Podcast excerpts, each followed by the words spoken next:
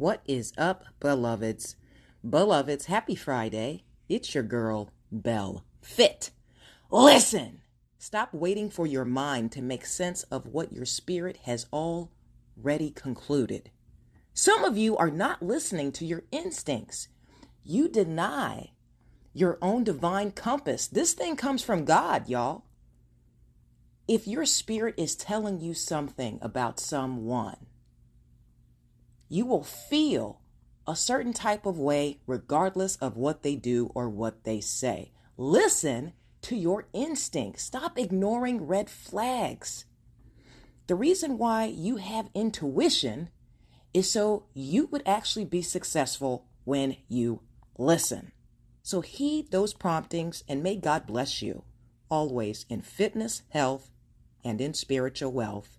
I am your girl, Belle Fit.